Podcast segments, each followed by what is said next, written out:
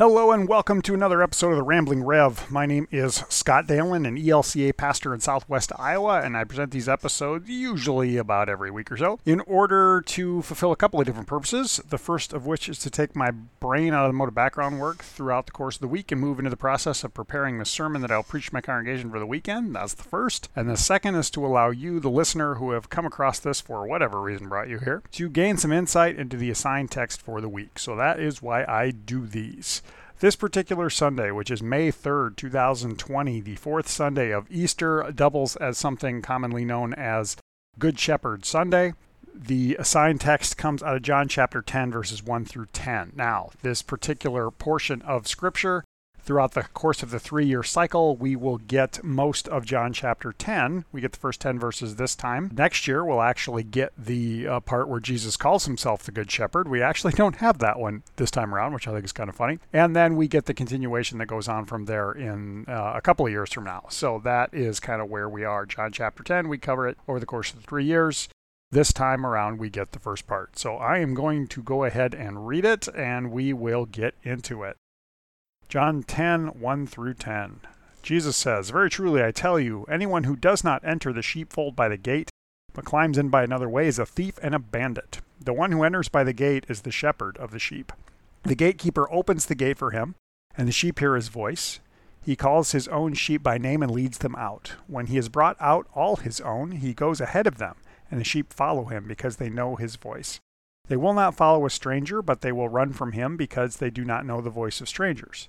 Jesus used this figure of speech with them, but they did not understand what he was saying to them. So again, Jesus said to them, Very truly I tell you, I am the gate for the sheep. All who come in before me are thieves and bandits, but the sheep does not listen to them. I am the gate. Whoever enters by me will be saved, and will come in and go out and find pasture. The thief comes only to, dis- to steal and kill and destroy. I came that they may have life and have it abundantly.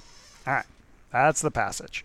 So where are we at? Where are things going? Uh, as we look at this, uh, we're kind of beyond the narration of the whole Easter resurrection scene. That's really not where this part comes from, other than if you by chance look at it from the perspective of at the end of John's gospel, when Jesus appears to several of the disciples, including Peter, and they have breakfast and during this time he he being jesus asked peter three times do you love me? And peter responds i do. And every time he says feed my sheep care for my lambs you know th- those things. Basically i'm putting you in charge care for the sheep.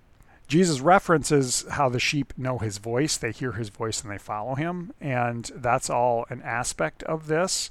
It's kind of interesting that we get we almost seem to get two little different aspects of what Jesus is saying here. Jesus seems to be claiming to be both the shepherd, which he'll actually say in verse 11. As I mentioned before, we cut off just before Jesus calls himself the good shepherd. We hear Jesus say that the sheep know his voice and follow him because they know his voice. And then we hear Jesus also say that, that he is the gate. He is the one that allows passage in and out, in, into shelter and out to pasture. One of the things that I'm thinking quite a bit about this particular week is that idea of pasture. Now, the, the Greek word for that, uh, oh gosh, I didn't write it down. Um, I for, uh, oh, I, it is, yeah, nomē means a spreading, uh, what we call pasture, a place to spread is is the way that that is translated here. The other times when that pops up in the scriptures, uh, typically, in what we call the Septuagint, which is the Greek version of the the Hebrew Bible or the Old Testament, it does pop up one other time in the New Testament, but it usually refers to the spreading of something like a disease, so something that,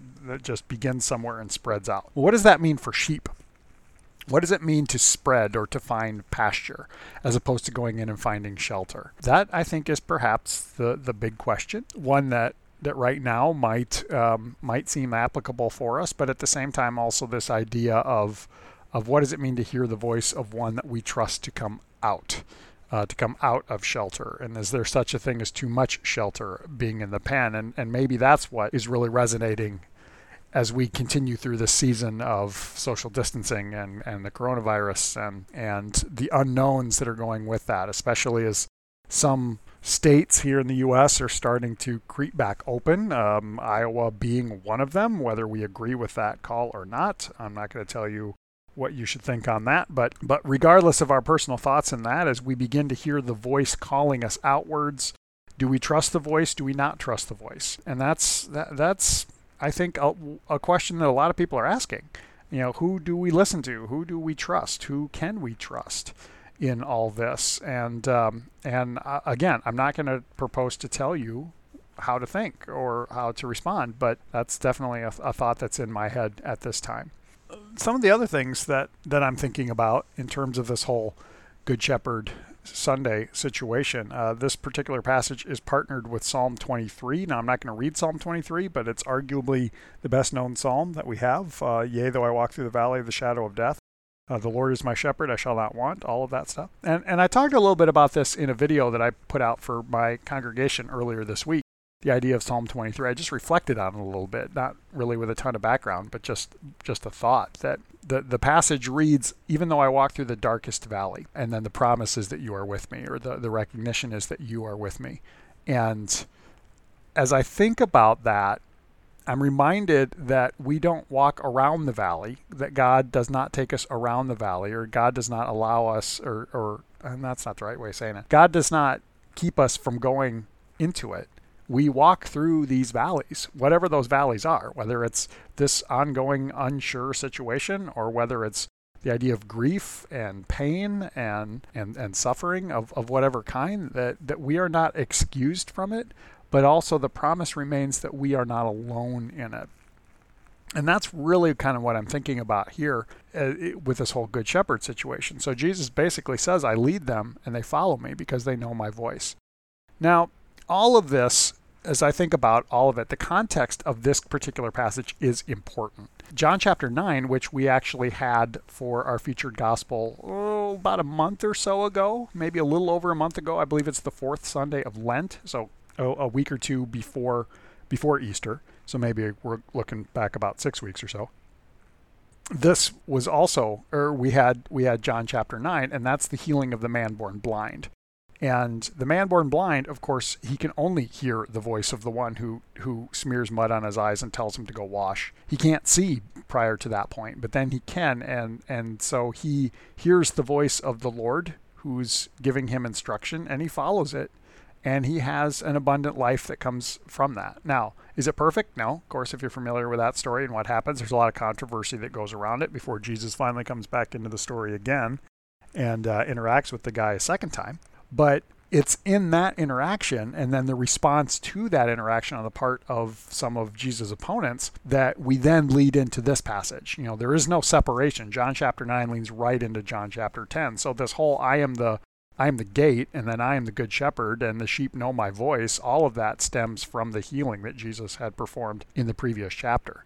And I think the contextual nature of that is important as we consider all of these things well, just the contextual nature is is important. That that Jesus is responding to a specific event here, and even though Scripture is for us now, it's always important to remember that what was going on was a specific situation, and all of Scripture is important to remember that. Yes, it's applicable. Yes, it it still speaks to us, but that doesn't mean that it wasn't speaking to a specific situation as well. And and it's interesting too. Somebody pointed this out I think I, I heard it in a, a commentary or I, I heard people talking about it that Jesus gives this this perspective to the to the disciples, and we hear he used this figure of speech with them, but they did not understand what he was saying to them. He's using a, a shepherd analogy. He's uh, uh not not so much farming, but a, a shepherd shepherd statement. And these guys are fishermen. Well, so yeah, they don't maybe get what's going on with sheep and stuff. And who knows, maybe they do, maybe they've got livestock, but but they did not understand. Well, he's he's speaking to specific people. He's he's speaking into a specific situation.